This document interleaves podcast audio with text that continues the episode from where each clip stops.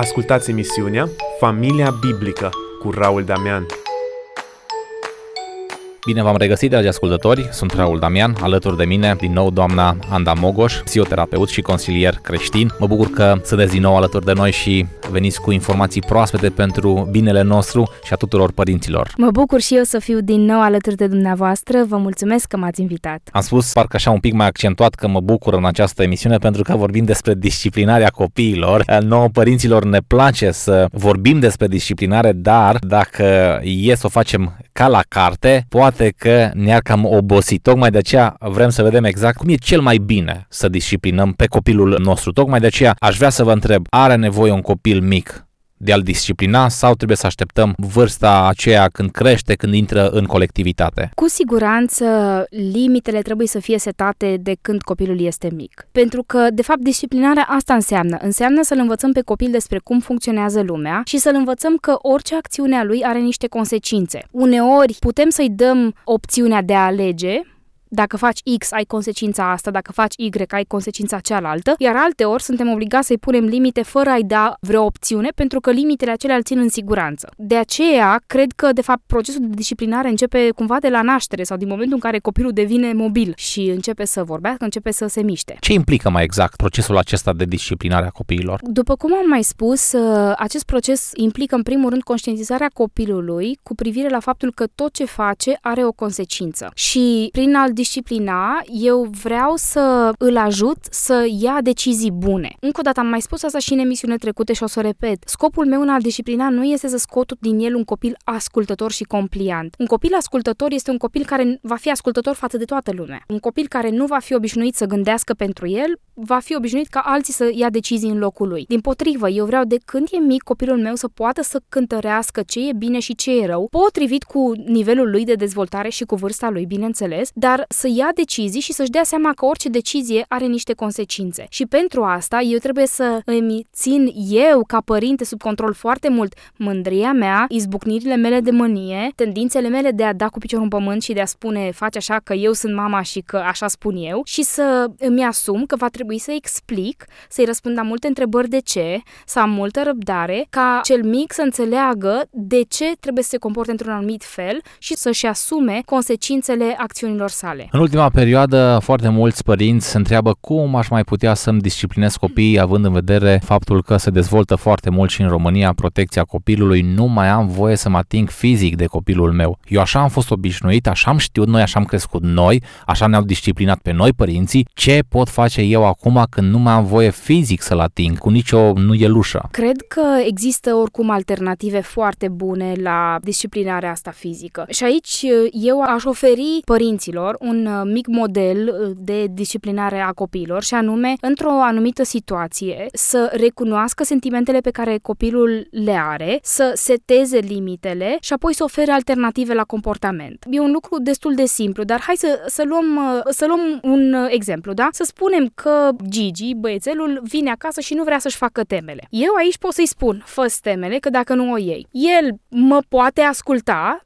sau, pe măsură ce crește, poate să mă păcălească că și le-a făcut și în felul ăsta se scapă de pedeapsă și n-am rezolvat nimic. Sau, pot să-i spun, ok, hai să vedem de ce nu vrei să-ți faci temele. În primul rând să aflu de ce nu vrea el să-și facă temele. Și o să-mi zică, sunt obosit, nu mă simt bine, n-am chef, aș vrea să mă joc cu jucăria aia nouă. În funcție de motivul pentru care el nu vrea să facă lucrul ăla, e trebuie să decid care este direcția pe care eu vreau să o iau. Pentru că dacă copilul îmi spune că e obosit, și eu știu că sunt șanse mari ca ăsta să fie motivul, îi spun, uite, hai să te întinzi un pic în pat, hai să stai să te joci, poate o jumătate de oră, să te relaxezi un pic și apoi la 5 jumate ne apucăm și facem temele sau te apuci și faci temele. Pentru că e ok să negociezi un pic cu copilul. Nu e nicio problemă dacă el îmi spune, uite, n-aș vrea să mă apuc acum de teme, aș vrea să mă apuc peste o oră. Pe mine mă avantajează ca părinte să dezvolt capacitatea asta de negociere în copilul meu, pentru că va fi un adult foarte bine adaptat la viață viață. În viață e bine să încerci să negociezi.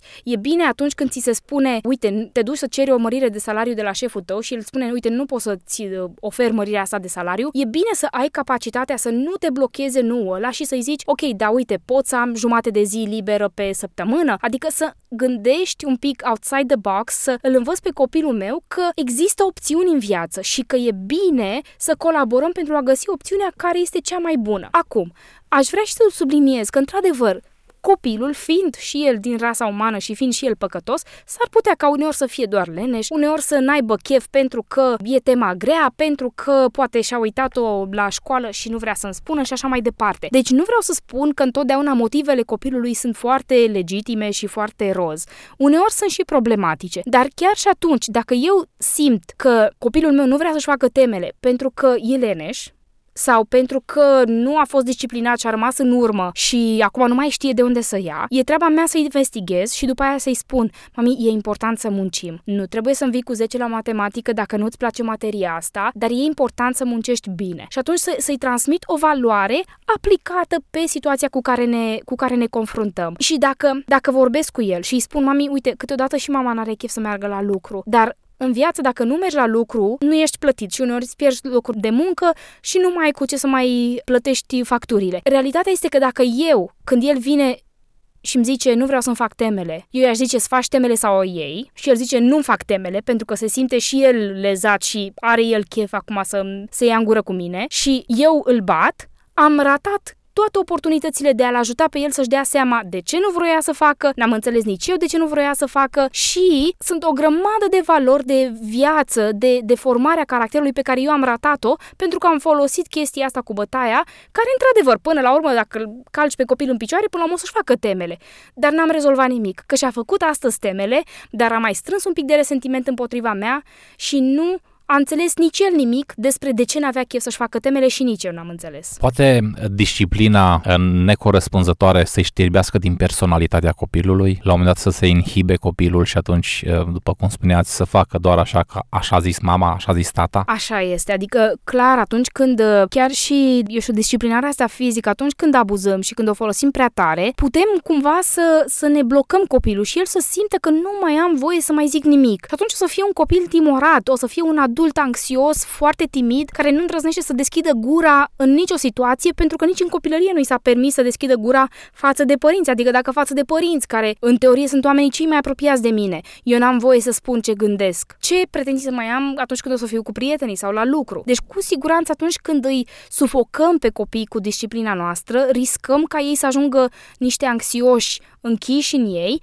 sau dacă este un, o personalitate care are un pic mai multă rebeliune în ea, riscăm la un moment dat să sară ei la bătaie. Adică merge chestia asta cu dominarea fizică până când copilul are vreo 14 ani. Dar ce te faci dacă de la 14 ani tu încerci să-l mai disciplinezi fizic și sară el la tine? Pentru că este până la urmă un mod în care el s-a învățat să funcționeze. A văzut că ăla mai tare îl bate pe ăla mai slab, Acum și-a dat seama că și el a devenit mai tare decât era înainte. Și atunci cred că riscăm foarte mult dacă mergem pe ideea asta de hai să închid gura copilului și el să mă asculte pe mine. Nu învățăm nici noi nimic și nici el nu învață nimic din chestia asta. Este în regulă ca după momentul disciplinării să existe un moment de pauză în care copilul să vadă totuși că mama, tata au fost răniți sau uh, l-am disciplinat și imediat l-am luat în brațe, l-am pupat, imediat hai că totul e în regulă. E, e nevoie de pauza aceea, unii părinți zic e nevoie să simtă că m-a întristat, alții zic lasă, e copil, încă nu știe, imediat îl ia în brațe, l-a disciplinat și în minutul următor îi face un cadou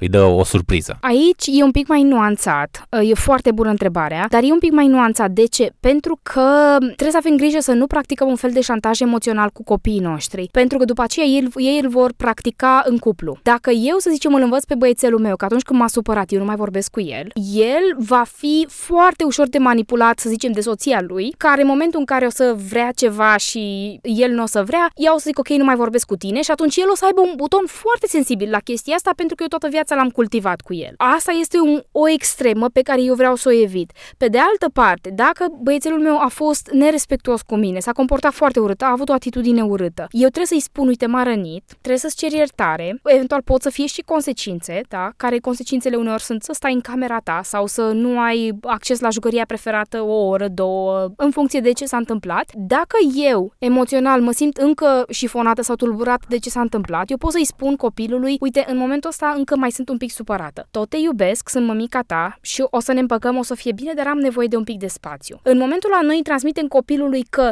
din punct de vedere emoțional, acțiunile lui au consecințe, dar consecința nu este întreruperea relației. Nu-l pedepsesc emoțional, dar îi spun, sunt mama ta, te iubesc, relația noastră e, e solidă, dar în momentul ăsta trebuie un pic să-mi, să treacă și mie durerea emoțională. Și dacă îi le dau pe amândouă, el o să înțeleagă și că mi-a produs durere, dar nu o să creeze în el o panică și o senzație de respingere foarte mare. Și atunci eu aș zice în funcție de cum simte părintele. Dacă părintele simte că, băi, ce a făcut m-a rănit foarte tare, trebuie să-i comunice asta copilului. Încă o dată, tot învelit în ok, sunt părintele tău, tot te iubesc. Dar dacă părintele simte că, ok, ce a fost n-a fost ceva așa de tragic și poate să treacă peste, atunci e bine să ne conectăm din nou cu copilul și să trecem peste. Ca să învețe și copilul că există niveluri diferite de impact emoțional al acțiunilor sale. Aș vrea să vă mai întreb uh, cum aș putea să trec uh, și să învig modelul negativ de disciplinare din familia mea, a părinților mei. În primul rând, i-aș încuraja pe părinții care se gândesc la lucrul ăsta să stea și să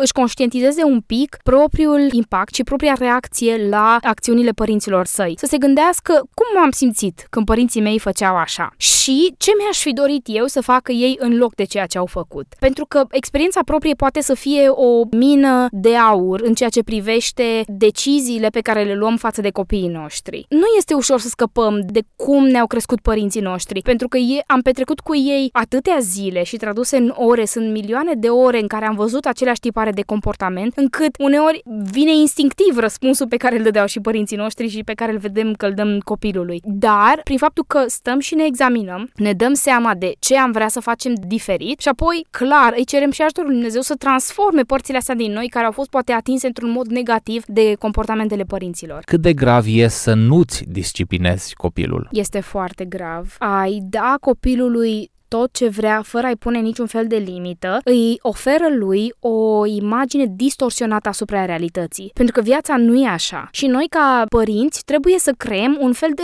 laborator în care, într-un mediu sigur, îi învățăm pe copii cum să funcționeze în viața reală. Ca atunci când pleacă din casa noastră și o să fie angajați, o să fie soți, părinți, să știe, să aibă mecanismele deja pregătite. Ori în viața reală nu poți să faci ce vrei tu și să nu fie niciun fel de consecință. În viața reală există limite și atunci noi trebuie de mici cumva să le oferim un mini-univers în familia noastră în care să-și formeze mușchii pentru când vor fi ei adulți. Mulțumesc tare mult și pentru emisiunea de astăzi, pentru că ați fost alături de noi, dragi ascultători, alături de mine, Anda Mogoș, psihoterapeut și consilier creștin. În slujba Domnului, Raul Damian.